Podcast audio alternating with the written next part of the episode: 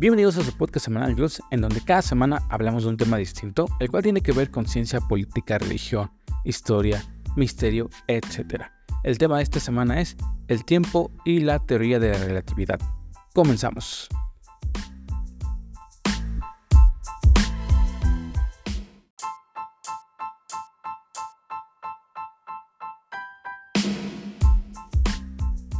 Imaginémonos que el tiempo se pudiera detener, que pudiera acelerarse o detenerse o incluso retroceder. Nuestro mundo sería totalmente distinto. En este episodio vamos a ver qué es el tiempo y cómo la física ha intentado explicarlo a través de los últimos años.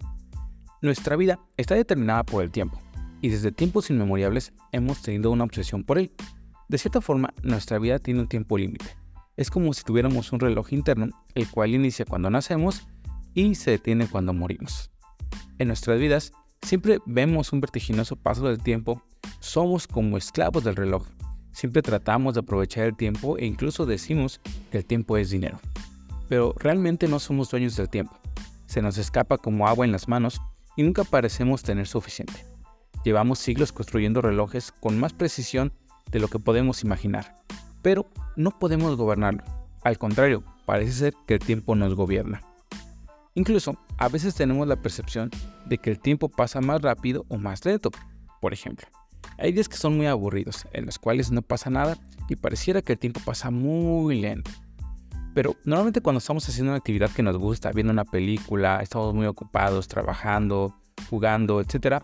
O estando con la persona que nos agrada, parece que el tiempo no se nota y parece que el tiempo del paso, del paso del tiempo se acelera muy rápidamente y a veces no tenemos tiempo suficiente para divertirnos o para hacer algo que nos gusta. Pero, ¿qué es el tiempo? ¿Por qué nos ha eh, tenido tan intrigados durante todos los siglos, durante la historia de la humanidad? Para eso vamos a poner un ejemplo muy simple. El cine o una película. Cuando vamos a ver una película vemos un video que parece fluido. Es decir, que las imágenes están en constante movimiento, pero realmente no es totalmente cierto. Lo que está pasando es que varias imágenes se están proyectando muy rápido para dar una sensación de fluidez, como si tuviera movimiento, pero no son más que fotografías seguidas pasando muy rápido para dar esta sensación de fluidez. En específico, para el cine se graba a 24 frames por segundo o 24 imágenes por segundo. Esto quiere decir que en un segundo se transmiten 24 imágenes en serie para dar esa sensación de movimiento. El tiempo es algo parecido. Puede decirse que es lo que tarda en ocurrir una acción respecto a la otra. Si el tiempo fluyera más lento o más rápido, podríamos ver cómo todo va cambiando más rápido o más lento, es decir, que pasaría menos tiempo entre una acción y entre otra o más tiempo dependiendo de cómo lo percibamos.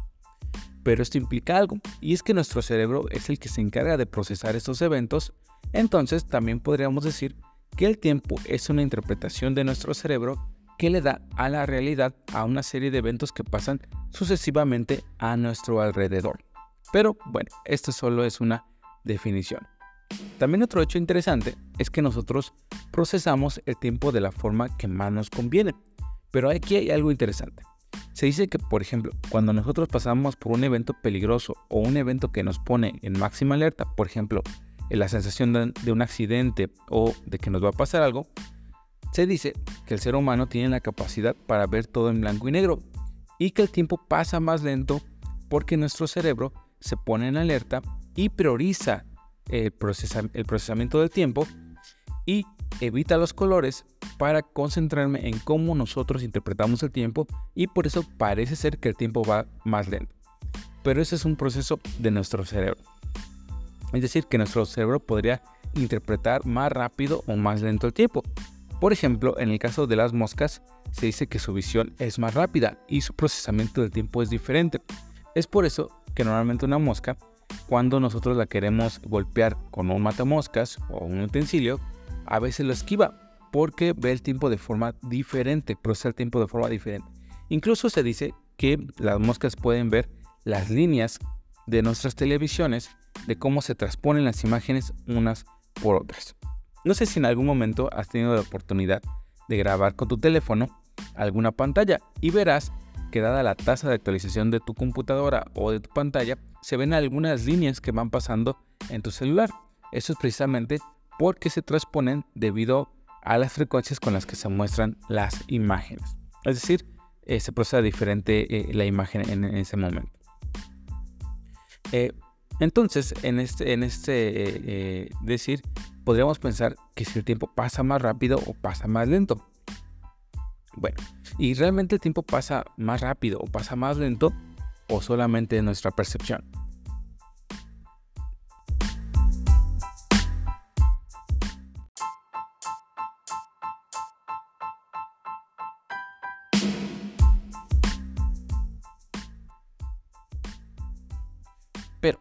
¿Realmente se puede eh, decir que el tiempo pasa de forma diferente?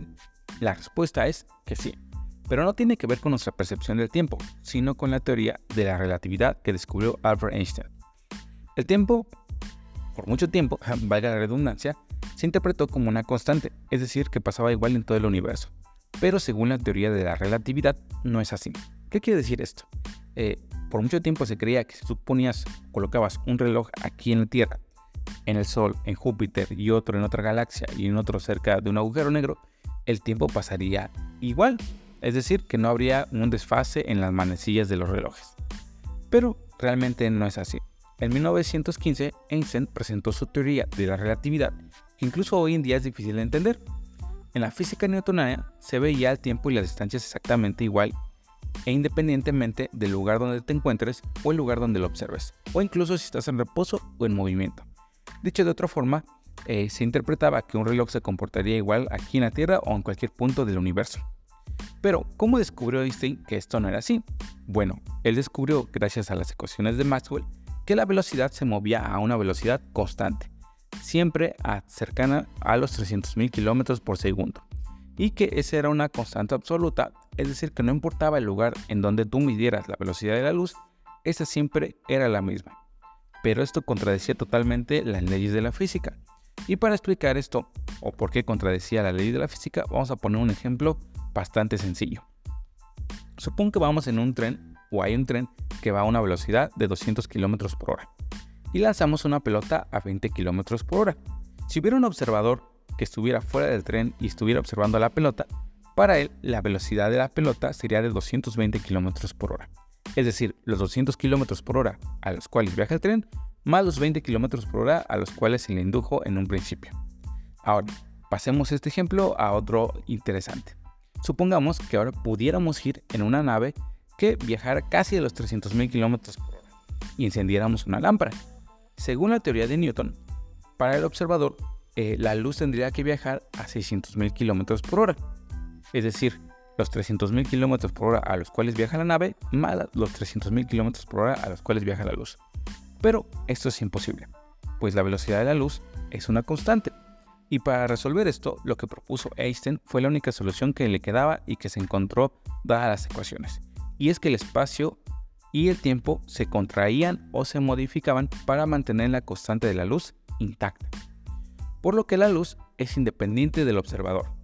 Esto cambió por completo el espacio y el tiempo o la forma en cómo nosotros lo concebíamos. Incluso eh, dio lugar a muchas investigaciones que en su momento fueron revolucionarias, en donde Ahora, la realidad está compuesta por una estructura matemática llamada espacio-tiempo, en donde a grandes velocidades el tiempo se ralentiza. También, más adelante se publicaría la llamada teoría de la relatividad general, en donde no solo se incluía la velocidad, sino la gravedad, y es que la gravedad también deforma la malla espacio-temporal, haciendo que el tiempo pase más lento en lugares donde hay grandes campos gravitatorios. También se descubrió que la energía y la masa son un ente dependiente, y que los cuerpos que eh, viajan a grandes velocidades pierden energía, por lo que en un cuerpo físico nunca podría ir a la velocidad de la luz, pues tendría que tener una masa infinita. Entonces, la gravedad también se descubrió que era consecuencia de los dobleces de la malla espacio-temporal. ¿Pero qué significa esto? Eh, pues significa que el tiempo es relativo y que depende de la gravedad y la velocidad en la que nos encontremos para poder percibirlo.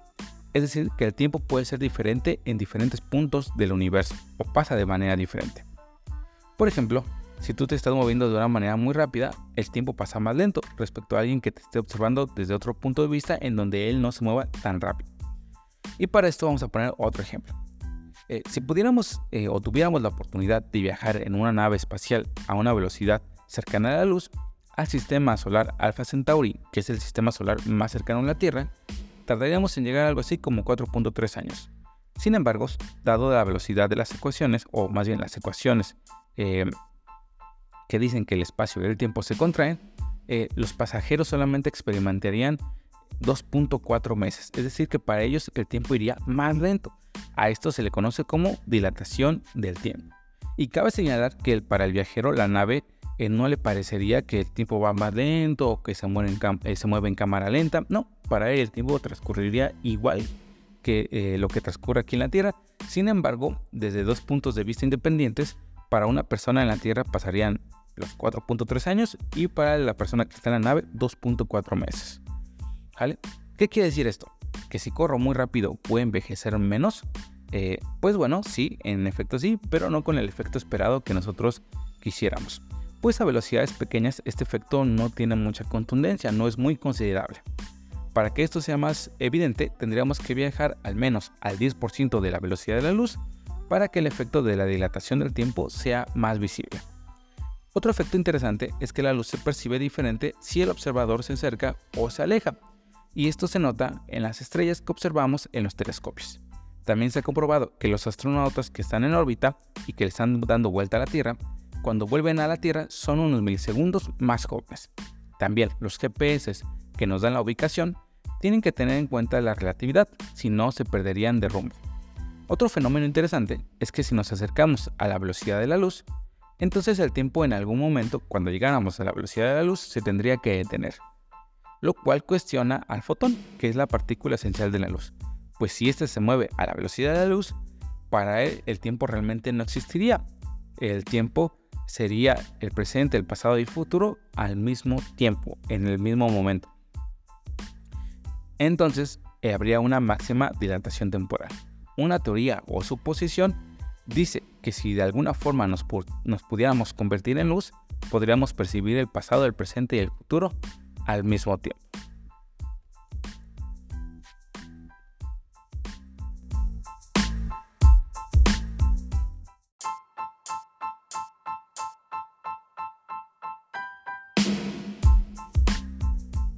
Otro hecho interesante es que eh, se podría decir o se puede pensar que si existe un universo en donde solo habría partículas sin masa, como el fotón, realmente el tiempo no existiría. Es decir, que si hubiera un universo compuesto de pura luz, el tiempo no tendría relevancia o no tendría sentido. Pues para eso es necesario tener masa, y por lo que la partícula más pequeña conocida con masa es el bosón de Higgs, o también conocido como la partícula de Dios. Y se dice que es la partícula fundamental para que exista masa y por lo tanto el tiempo. Pero, ¿qué pasaría si pudiéramos viajar más allá de la velocidad de la luz? En teoría, el tiempo sería negativo. Y esto abre la pregunta, entonces, si pudiéramos viajar más allá de la velocidad de la luz, ¿podríamos viajar al pasado? Puesto que las ecuaciones dicen que habría tiempos negativos. Pues en teoría sí, pero realmente, eh, como había dicho en un momento, ni siquiera podemos viajar a la velocidad de la luz. Otra teoría es que si pudiéramos viajar más allá o más rápido que la velocidad de la luz, entonces saldríamos de nuestro propio universo y de las leyes de la física que conocemos o que nos atan, por lo cual iríamos a otra dimensión. Entonces podemos concluir que el tiempo es una dimensión unida al espacio. ¿Qué podemos concluir de todo esto? Pues que el tiempo es relativo y que incluso hoy en día se cuestiona mucho qué es el tiempo. Muchos podrían decir que es una interpretación de nuestro cerebro a los actos o a los eh, eventos que nosotros concebimos cuando realmente todos los eventos coexisten al mismo tiempo, puesto que la luz los puede ver así.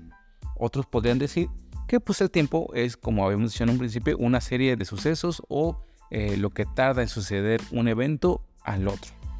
Pero realmente eh, los expertos de la física no se han podido poner de acuerdo qué es el tiempo. Lo único que sabemos o que sabemos es que este se deforma dependiendo de la velocidad y de la gravedad a la cual experimenta y que la luz es la máxima velocidad a la cual podemos ir y que esta puede ser la clave para entender el tiempo. Y hasta aquí el episodio de esta semana. Espero que te haya gustado. Cuéntame eh, ¿qué, percepción tienes del tiempo. ¿Te pareció interesante ese tema? Cuéntame de algún tema que, quieras que hablemos eh, en la siguiente temporada. Recuerda que ya solamente faltan muy poquitos capítulos para que termine la temporada de, este su podcast, el cual constará de 25 episodios. Y eh, espero que tengas un gran día, una excelente semana y sé feliz. Adiós.